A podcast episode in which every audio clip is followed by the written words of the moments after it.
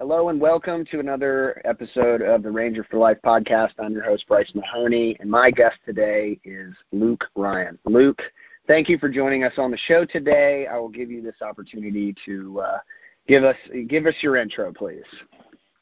Hey, yeah, Bryce, thanks for having me. Um, yeah, so I was a 375 Ranger. I was in for four years and a bit went on uh, four deployments to Afghanistan, wound up as a team leader, and got out after my initial enlistment. Kind of bounced around the U.S. after that. And what time frame are you talking, year wise? Uh, 2010 to 2014. Okay, great. Yeah. Yeah, you know, I just, and then after that, you know, I, I went to school. I went to school in San Francisco and then transferred to a different school in Tampa. So like I said, I kind of bounced around a little bit, and it wound up getting my degree in English literature, and and worked. Sorry, go ahead. No, no, you please. Yeah, I worked in. uh I I started my own business for a while and worked in film and did did uh filmmaking for local vendors in Tampa, pretty much making commercials or social media videos, that sort of thing. Uh, wound it up we we were on our way to success, but wound up just not enjoying it a lot. Uh, I found with my gotcha. transition, you know, you got to kind of balance what's successful or what could be successful with what you just like doing. You know, if you if you hate your life, you hate your life. There's you know not no amount of money is going to be able to fix that. So absolutely. Uh, transition more into writing after that. Uh, I really love writing. I love I do love filmmaking and you know working my way towards success in that regard, but but have been doing a lot more writing. You know, I uh, worked as a journalist for a while and uh, wrote a book. So uh, edited a couple books too. Uh, just yeah. Right on. And and so like let's let's rewind a little bit. Let's go back to sure. te- team leader Ryan. And like yep. you're when when did you make the decision to get out of the military? Was that like a forethought decision? I'm doing one and out, or or well, what why why you know you get to team leader and then you get out what tell, explain that for me yeah well like everyone else you know you you always have this idea in your mind you know someone pisses you off and you're like oh i'm getting out you know so you'd say that you sure. would or or you know but also like everyone else i i went back and forth a lot you know it was uh i, I had a relatively sex, successful career there um you know, and I, I, I don't know that you can say that I really enjoyed, you know, the training cycles and stuff like that. But you know, you, you feel a sense of purpose and belonging, and and of course, really, I was really passionate about, especially the leadership aspect, and I really loved, you know, just I, I loved hard training, and I loved, you know, going out on target on deployments and and all that stuff, man. Um, but there, I had it in my mind I've always wanted to do the same thing. I've always wanted to get into filmmaking and oh, okay. into writing as a as a professional. So that that was always in the back of my mind, and I've actually oh. been blessed to have that. A lot of guys don't have that, so that's always in the back of my that was always in the back of my mind when I was in battalion. Was I have this overarching goal in my life in general that I want to strive toward. So at the end at the end of the day, when I was in battalion, that that just sort of took precedence um, sure. And I got also got the opportunity to go on a trip in a conflict zone in Burma, Myanmar, whatever you want to call it. Uh, yeah. About a year after I got out, and and I really enjoyed doing that, and it was really cathartic for me, and and that was another reason why I wanted to get out was so I could go over there. Right on.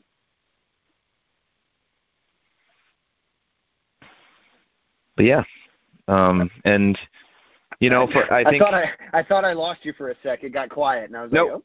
I yeah. guess either he's gone or I lost him. But so no, that's that's awesome, and and so that's kind of great to hear that it, it sounds like you, um, you know, getting out of the military, you already had like film and everything as your target. Like that was your plan getting out of the military. Correct. And like I said, man, yes, it was. And like I said, it it it's so it was so helpful for me to have a ladder to climb, even if I didn't know where the rungs were, even if I didn't know exactly specifically which route I was going to take. you know, I'd have an idea of this opportunity or that opportunity, and you know how things go. It, it changes yes. at every turn, and you just you remain adaptable and flexible, and you just roll with the punches. And I'm, you know, I think a lot of rangers are are good at that, but but I, I think I was definitely lucky to have that specific this specific thing in mind to work toward. That really that really helped me out. I think a lot of guys have all this drive and passion and they they don't they don't know where to put it when they get out. And i i've seen a lot of my friends struggle with that.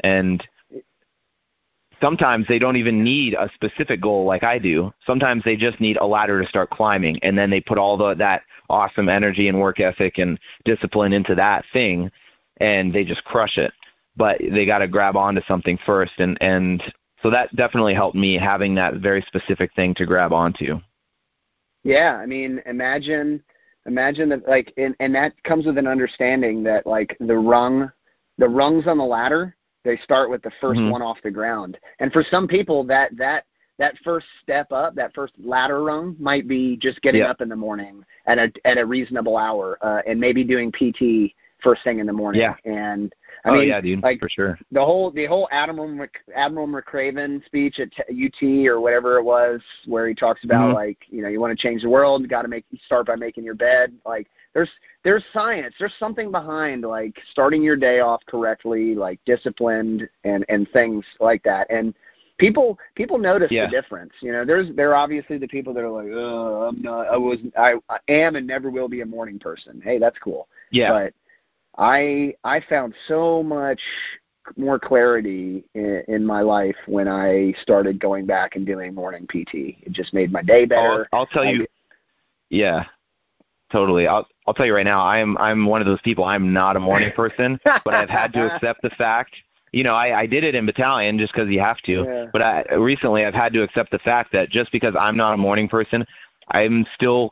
I think I'm convinced that everyone's supposed to be. So it it it, it benefits me to just make myself be more of a morning person. To just and it, it's little stuff like that is what you're talking about. In the army, you never the, there's this idea that you know you're you're doing this really hard thing, which you are. But at the end of the day, people are still taking care of those basic necessities for you. They're forcing you to instill discipline in your own life. They're forcing you Absolutely. to be physically fit and mentally sharp. And so they're holding your hand in like the worst way possible, but they're still holding your hand. And when you get out, you don't have that anymore. And it's hard to realize that because it's you know it sucked so much. It was it was physically demanding, mentally demanding, um, and you know even if you enjoyed it, it it, it sucked in the sense that it wasn't like a cakewalk. Um, and so you know, you get out, you have to do that stuff yourself, all those that stuff you're talking about, you know. And you have to instill Absolutely. that discipline into your own life and not just your professional life, into your into your personal life too. Yeah, there's something to be said for that. I mean, and and it, and like that, I think that comes back to uh, it's a big big topic of what I what I have and discuss within kind of the professional development seminars and stuff that we do.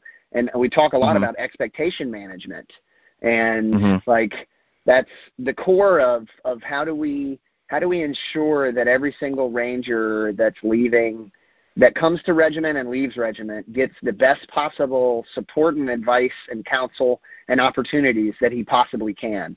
So right. because this is one of the most elite units in the world, and yep. uh, to be to be frank, it's it's missing out on a lot of of opportunities that are out there for veterans and service members and there's just been it's just been there's nobody been in the middle of it for so long. Like there's been this massive disconnect yeah. between what's available and and the unit. And so people like you know certain people get burnt out about that. You know they don't totally. they can't they can't keep that that momentum going. So um, yeah absolutely. but, yeah i mean and, and so it's all just up to you when you're out to do that you know? That, absolutely. You're Abs- absolutely. So so keep going. So you've uh, you you gotten into writing, and uh, which you, yep. you kind of mentioned before. Now we're we're at mm-hmm. uh, you've written a book. Yeah, I wrote a I wrote a book, and it's called The First Marauder. It's a little bit it's a fiction book, so it it doesn't have anything to do with Rangers, but it's kind of a you know, Rangers know where the where the name where the name was inspired from. um, yeah. But yeah, it's it's the first in a trilogy I'm writing. It's um, it's about a essentially a weaponized virus wipes out a good portion of the world, and so it's sort of a post-apocalyptic fiction, and it's set four years after this virus, which they call the Red. And there's a kid who's 15 years old, and his name's Tyler Ballard. And Tyler, basically, his brother has just been murdered uh, by a neighboring town, and they've been the two towns. So Tampa, which calls themselves East Tampa, East Tampa has been fighting with the neighboring town of Lakeland, and they they've been skirmishing over resources essentially. And Tyler's older brother has just been killed, and he lies about his age because you have to be 16 to join the militia, the East Tampa militia.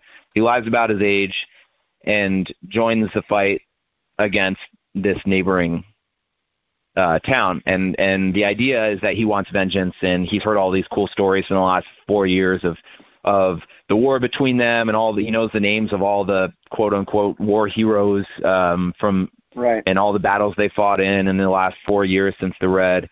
And it's so I siphon a lot of my. It's totally obviously fiction, but I've, I siphon a lot of my personal experiences into it. Um, you know, he's it's about a young kid discovering combat and the reality of of war. You know, and I, as a kid myself, when I when I, I grew up overseas, my parents are aid workers, and when I was in eighth grade, um, I was in a school shooting. That's why we left the first country that we lived in.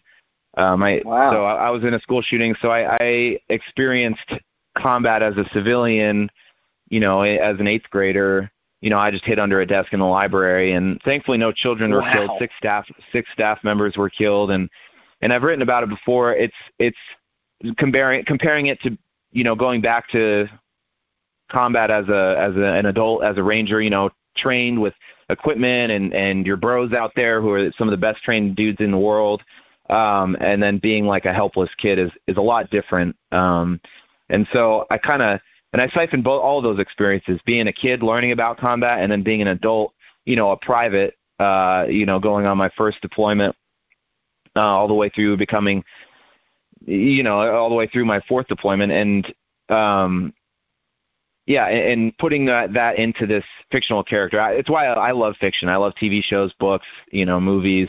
I love the idea that you can you can express very difficult to explain sort of emotions and stuff like that through this medium of fiction. And not everybody uses that it that way. A lot of people you know use it just for raw entertainment. But i really like to you know express there's re- things that are really hard to explain. And, and one thing that i think you would appreciate it that definitely um, applies to transitioning is is this idea throughout the book Tyler is getting more and more exposed to to combat because he's fighting in this in this this war. And it, it gets it's it's not an overly dramatic like he doesn't just become this you know super cynic like oh, I've seen hardship and war and then he's got like a scar on his face and now he hates yeah. the world or something. It's it's not this simple you know stereotype of of things. Um he just sort of it's it's a lot more of a quiet uh he's a quiet kid you know he's not he's not this he doesn't see himself as this big hero. Uh he's he's like he's like one of the I wrote him like one of those privates you get that's just a solid dude you know but he's like kind of quiet and like but is like you know always good at everything solid at pt smart dude that that kind of that kind of guy. Um obviously really young and just sort of learning about this stuff. And one thing as as the book goes on and I, I won't give anything away but basically as the book progresses and as he sort of finds himself further and further into combat and the situation changes drastically from just being a war between those two or his position in it. Um but as he's experiencing all this combat he he has to be like the first the first time he hears like gunshots near the beginning he he just he doesn't know what to do because he's not really that well trained and he just kind of like he's not scared but he just gets that like deer in the headlights look and he's just like uh i don't know what to do. And then um you know you you've seen that you get a new guy and you're in platoon live fire or something and you know your new guy just does something stupid and just kind of like stands next to a tree or something you got to grab him and throw him down. That kind of that kind of look.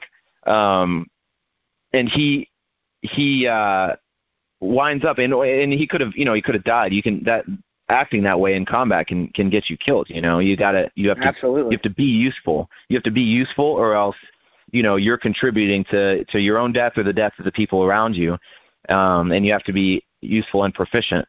And so as he goes on he starts to feel these emotions coming up because he's a 15 year old kid you know? He doesn't he doesn't uh you know and he doesn't have as much he's not a ranger he doesn't have that kind of training.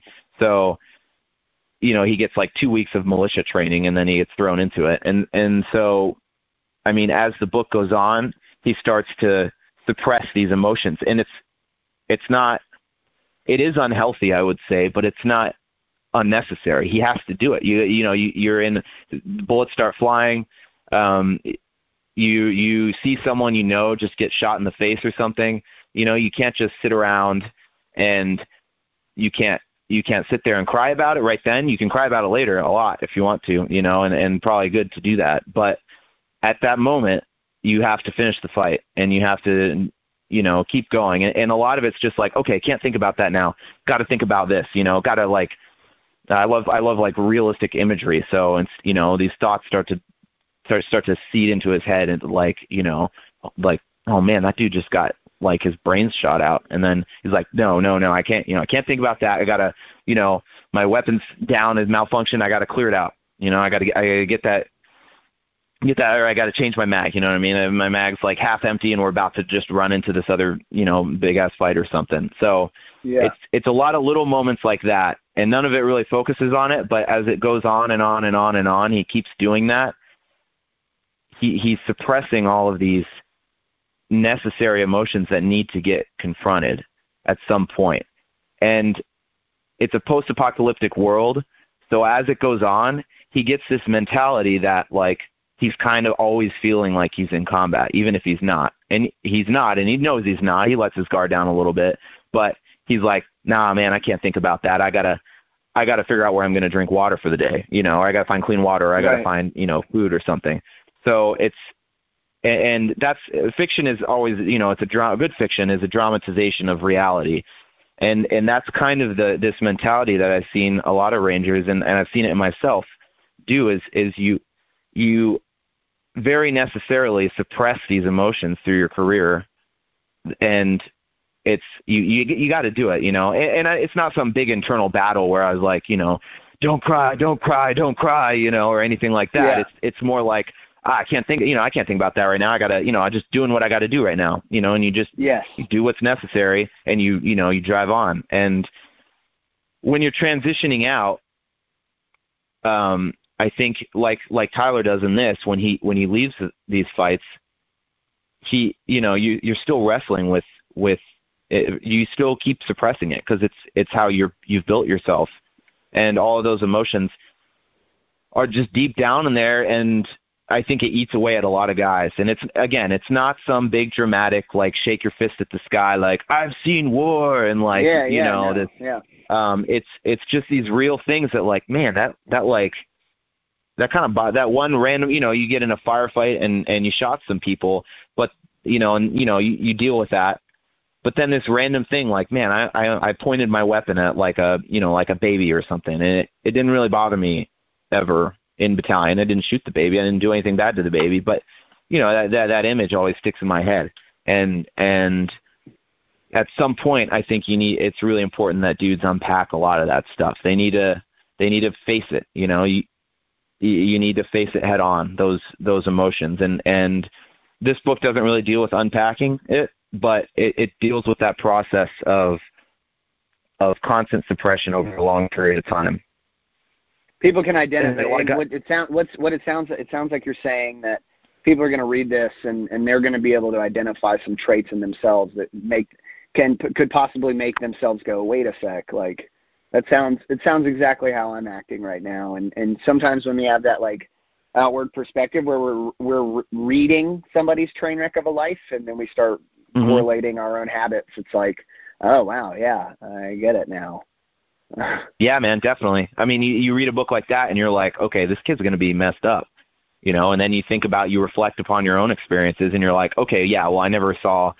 you know, I was never in this huge apocalyptic war or something, but like you know, but I, I relate to some, these I, I relate to these something feelings. Bigger. Yeah, I was part yeah, of something bigger. Yeah. I had a I had an incredibly important mission that we trained all the time for that I was constantly drilled upon about being mm-hmm. the best and only the best and like just all of this indoctrination about mm-hmm. just everything and then all of a sudden it's just like done you know it's kind of like yeah exactly you, know, you talk yeah. about that you talk about that suppressive nature to where we just suppress those feelings and everything it's coming mm-hmm. kind of like kind of like our injuries and our, our our how our body reacts while we're while we're yeah, serving dude, in totally. the military you know like you just suck it up you're just like ah, i'm good i'm good i'm good i'm going i'm yep. going 100 miles an hour it's kind of like yeah kind of like the activity during the day. Like when you're moving and you're active, you're not thinking about it. But as soon as you lay down mm-hmm. at, to sleep at night, that's when all the aches and pains start showing back up. Like that's why yep. so many people have difficulty sleeping because when you when you finally lay down, that's when all the the thoughts in the head, that's when all the creaks and the aches and pains start showing up. And it's the same with yep. transition. Like you're able to suppress and just drive on because the mission says that you have to, and then once you're done. Once the mission is done with you, uh, then then the floodgates open. Yeah, and then what you have to realize is the mission then is yourself. I mean, you gotta you gotta turn inward and take care of yourself. I mean, it's the same in combat. You can't you can't be effective in combat if if you're shot. So you gotta like you know you, that's why you don't treat the guy next to you before finishing the fight. You know, um, because you have to you as an to be an effective human being you know you have to be that's why you do pt for yourself you know what i mean? To be more effective you t- you got to take care of yourself. Um, yeah it takes action right? Yep for sure. Yeah man. Uh, and, and you know i think a lot of that stuff too it's not that that sense of discontent or you know it can culminate into ptsd depending on the experiences but you know even people who haven't been in a lot of combat or any combat can still relate to that these transition difficulties a lot you know and and um and i think it's this underlying it's again i i just it's just not it it's it is sometimes but it usually does not manifest itself as this ultra dramatic thing because that would be easier yeah. to identify at least. Sometimes it does but it, it doesn't always. And a lot of guys i think can't articulate it. You know they might they might hear something like this and and hear people talking about it and they might kind of they might relate to it, but they don't know why. And they maybe they're like, oh, well, it's because I know this guy who who's experiencing that or something. But I think it's it's that deep kind of profound sense of discontent that a lot of rangers feel when they get out. And when they feel that that discontent, you know, and that's what I'm talking about. You got to face that stuff. You got to dig it back up. You got to unpack it and and and like like we are just saying, take care of yourself. You know. Yeah, absolutely, and it takes your own effort. Like y- people yeah, decide totally. their own and level their own level of, levels of involvement. That's the biggest mm-hmm. thing out of out of that. And you yep. know, that's with career, that's with your personal life, that's with your marital life, that's with your professional life.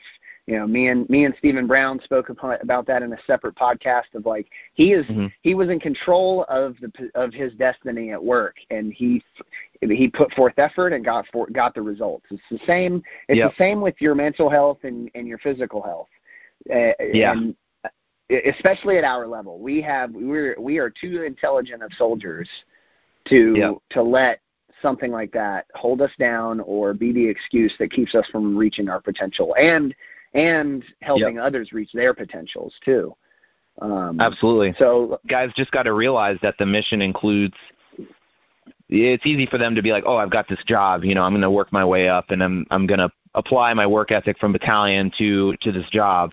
But it's also important to apply those traits, those awesome traits that you've developed and grown through battalion, to those other aspects of your life that you're talking about. You know, your relationships, your your your friendships, your yeah, yeah, your work, your you know what else, your hobbies, you know what whatever you want to do, you know that that sense of excellence in all your mental health, that sense of excellence in all areas of your life. Mhm. Absolutely. So Yep. um, you know, so now let's let's shift like thinking about thinking about film industry, thinking about writing. You know, if there's because you're the, I think there's more of them. Not saying that there this is it, but between you and my friend Josh Kelly that I served with at 375, you two seem to be like the the ones that really went into film uh, or, mm-hmm. or or like media stuff like that. You know, anybody trying sure. to go go that route, like what where did you start? Like what was the what advice do you give to somebody that's like, I want to get into the film industry? You know, a fellow ranger. You know, man. Like, yeah, yeah. The the one thing I would say is that you have to be. You're not. I, I, I hesitate to say this the wrong way because you know I don't want people to take it the wrong way, but you're not a ranger anymore. You know, you have all yeah. those things. You need to be good at what you're doing now. So like a lot of guys think that like, okay, well I'm you know, especially in the film industry, everybody think, oh, not everybody, but a lot of people think this. You know, just because I'm, I'm this, uh, that makes me, you know, because I was in the military, that makes me qualified to make, you know, or to be a part of making military stories.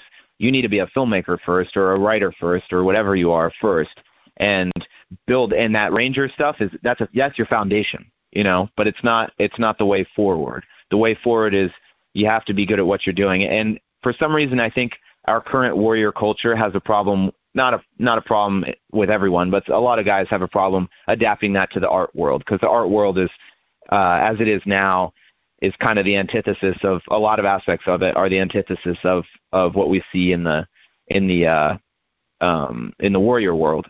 So mm-hmm. you know a lot of the values and ideas but uh, that hasn't always been the case, and people, I think, a lot of people don't realize that. You know, there's a lot of really combat weather dudes that have written or or produced some some awesome stuff throughout history. It's just that's more of actually of our generation now that divide. Um, so so they'd be kind of a trailblazer, but they got to realize that dudes like like C.S. Lewis, the guy who wrote The Lion, the Witch, and the Wardrobe, and all the other Narnia books, that guy was a 19-year-old infantryman in World War One in the battle the Battle of the Somme, where I think the British took 56,000 casualties in a single day. He's a 19-year-old wow. kid back then. Um, and and you know J.R.R. Tolkien fought in that same battle. He was an officer, um, and uh, he wrote Lord of the Rings. I mean, you know, you got guys like Hemingway, who was an ambulance driver who got wounded by mortar fire in um, in World War Two, I think, uh, and then Oh no, World War One. Sorry, and then World War Two. He was a uh, journalist, and he did some stuff in the Spanish Civil War just prior to World War Two, and, and all this stuff. Like, you know, the, the the warrior culture and the art the art culture they don't have to be separate. Um, right. And but you will be trailblazing if if you're if you're one of the guys trying to uh, break into into that. But at the bo- at the, the bottom line is is what a lot of people don't realize is that filmmakers, you know, publishers, all these people, they're they're business their their businesses first. Yeah. Shakespeare was uh, is a world renowned, you know, poet and playwright, but he was actually a really really solid businessman as well, uh, and that's why that's a lot of you know you can attribute his success to uh, in part to that. And so you just got to know the industry. You got to be good at it. You know, uh, it's it's like you know you go to battalion, you're you're a really good shot or something like that. Like that's cool. That's going to help you. Great you need to also know how to do about a million other things.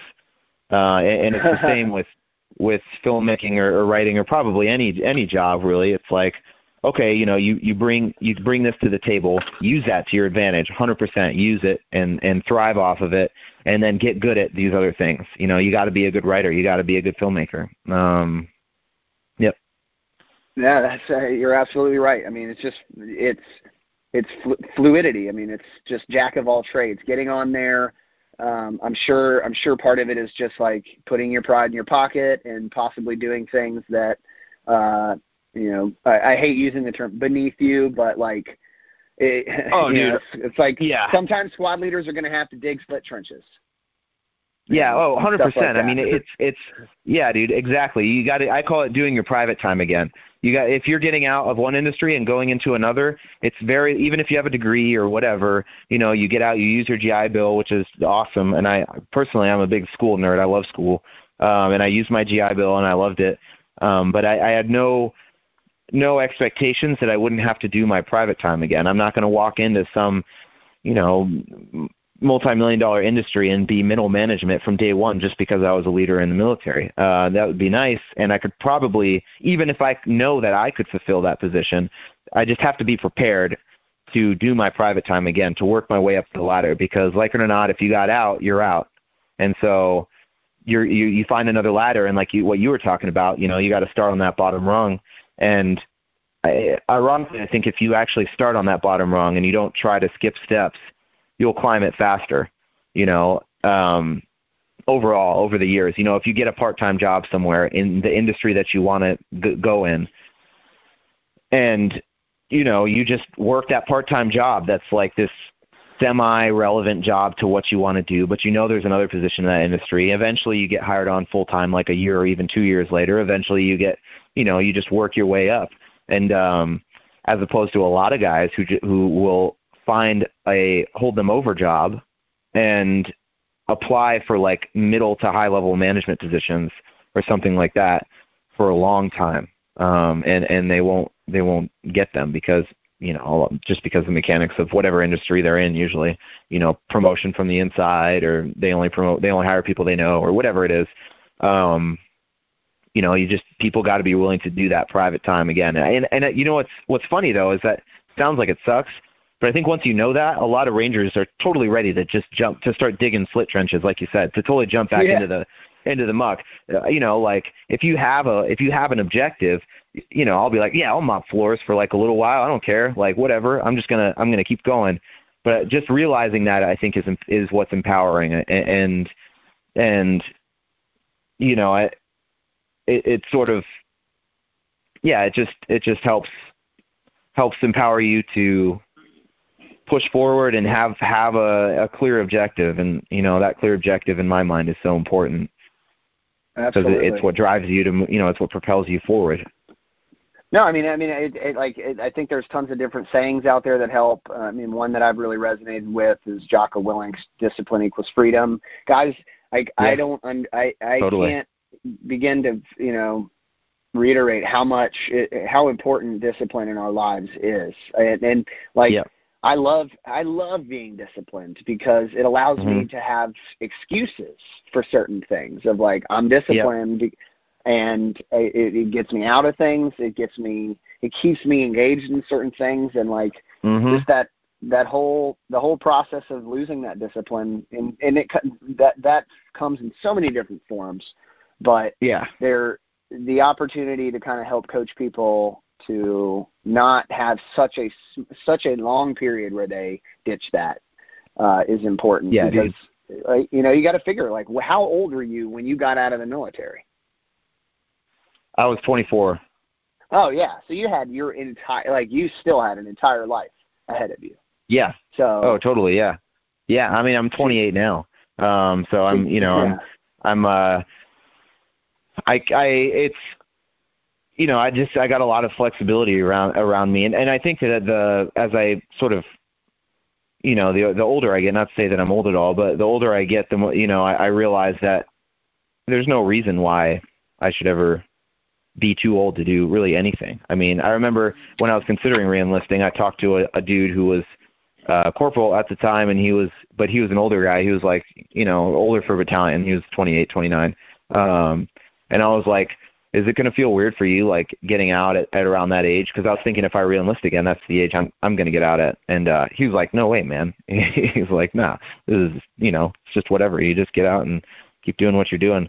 Um and you know my you know my parents are you know my parents are like in their early 60s and and they're still doing aid work overseas and starting projects and and that's legit. You know, out in the mud and doing all sorts of stuff. There's no reason why you're ever too old to do anything. I feel like, and and guys in battalion, you know, I, I say that not to people in the regular civilian world. I say that to guys in battalion who who are getting out at at ages that realistically aren't old at all, um, like me. Right. You know, and mm-hmm. uh, and it's like, dude, you are you're under no pressure to just have everything figured out by the time you're 30.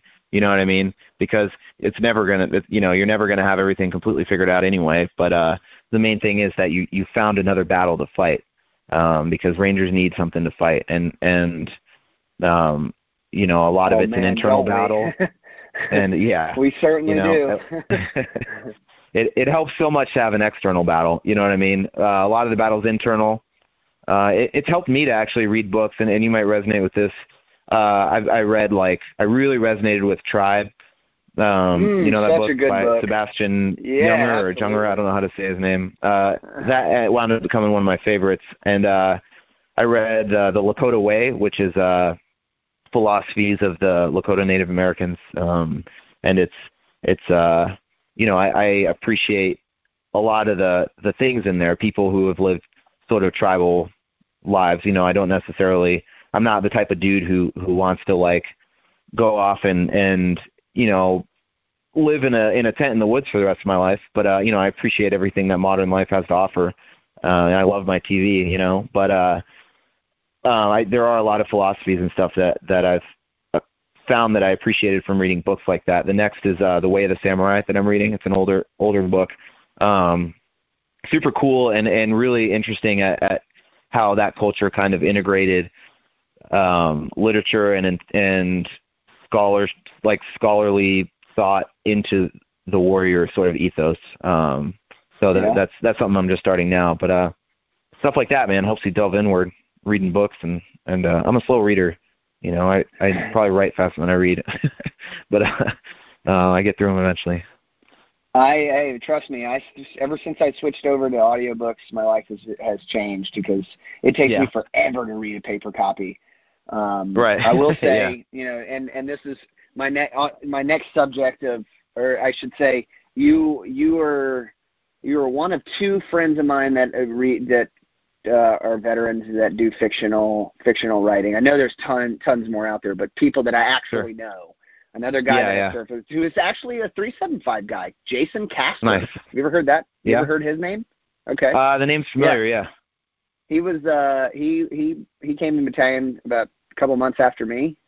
I want to Uh-huh. say six months or so. He was a private. We were privates together, and he he's written quite a few books, uh, fiction as Awesome. well. And then Yeah. one of my buddies here local that wrote a book called General Propositions, which is uh he, he and I'm I'm butchering it, but he he, he interviewed a ton of MacSog um, guys and LRRP Sure. guys from Vietnam, Cambodia, Laos, and all that, and he put all their stories Uh-huh. into one fictional novel. Uh, and and Awesome. he's he's got a he's got a sequel coming out, but I mean that was Cool. that book alone. I couldn't put that one down. I mean it was Nice. it was an incredible read, and then that was validated because my my stepdad's a Air Force veteran, Vietnam vet, and Uh-huh. like I don't think I've ever seen him seen him read a book in his life. And Yeah, yeah. I gave him that book after I read it, thinking, "Man, I'll get this back in a year." And he gave it to me a week later, and he was like, "I'm done, man. Yeah, that yeah. was really good." And I was like, "Holy shit, Legit. You know how to Nice. read." no, I'm just kidding. Yeah, that's awesome. Dude, But, you know what I, uh, I love about I love about fiction is that uh I think I think the most important written content is just history because you know for for for a from a practical standpoint it's important to have all the facts down but there are certain facets of the human experience that that uh, nonfiction can't cover and a lot of a lot of things are are those those elements of the human experience like a lot of things you experience in war that can't really just be described by a simple retelling of facts. You know what i mean? You have a lot of that Mhm, kind of yeah. stuff. And fiction gets the opportunity to do it in a in a somewhat entertaining way. I mean entertaining can mean a whole lot of things. It can be it can mean like step brothers funny and it can also mean like save uh, whatever you would call saving private ryan. I don't know that you know entertaining or or whatever. It's engaging. It's engaging and compelling. And uh and you know so uh, fiction gives you the opportunity to do that. And i wish i wish more veterans would would get into fiction storytelling in some way or another. And oh I, man, it's I, amazing. I hope that we see more of it. Um yeah because they just have so much to so much to speak on about in regards to the human experience you know and they have now all of I real, yeah, no, they do. I mean, I, I feel like there's there's room out there for them, and and now I feel Mhm. incredibly shitty because I forgot to mention that I that I in fact know Marty Skovlin and Leo Jenkins as well. They are writers. Oh, yep. I don't know why I wouldn't think Yep. of them. Uh, but I, I mean, I, there is something to be said, like and and it, like going back to general propositions. There was a part in the book that made me like visibly uncomfortable reading. There was a part Sure, where like yeah. the team was in the jungle and like 70 NVA walked within like a foot of this dude, and like Yeah, my yeah. heart rate elevated, and like. I got I was in the story, and just like stories Mhm. like that, just penmanship like that is incredible. It is an in in fact an absolute art, and it's really cool. When somebody is is able to kind of make that as their prof you know the passion the profession that way Yep. Yeah, absolutely, man. I love doing it, you know, and and I love the idea of bringing it back because, you know, warriors have been storytellers for a really really long time and it's just kind of a thing, a modern thing that they're not. So, um yeah, I'm excited to see guys like that bringing it back and I'm I'm I, I enjoy doing it, so I'm happy to contribute to it. Right on, right on. Well, um I, I will leave it with uh, you know we, we usually end with the last question being you know if you had anything to say to um, you know, you can break it up. If you had anything, if you have anything, any advice for veterans or in any advice for young rangers, a ranger that just graduates RASP, he's he's in battalion now and he's got at least three and a half years ahead of him to mm-hmm. uh, in in regiment. What's what's your advice for that guy, that young ranger? What's your one one just, piece of advice for him? I would say strive for excellence in everything you do, and I mean that that goes beyond your job as a ranger, but it certainly includes your job as a ranger. Strive for excellence in your own mental health and in in the, the things you do in the morning and the, in your you know whatever pursuits you have on your free time all of it you know your relationships with your girlfriend or you know your parents or whatever. Strive for excellence in all in all aspects of your life right on that's a good that's a good way to put it uh you know especially we we we say this phrase all the time, but yet certain mm-hmm. parts of our lives we wait for people to come around. Like we need to mm-hmm. lead the way. We need to lead the way in everything that we do.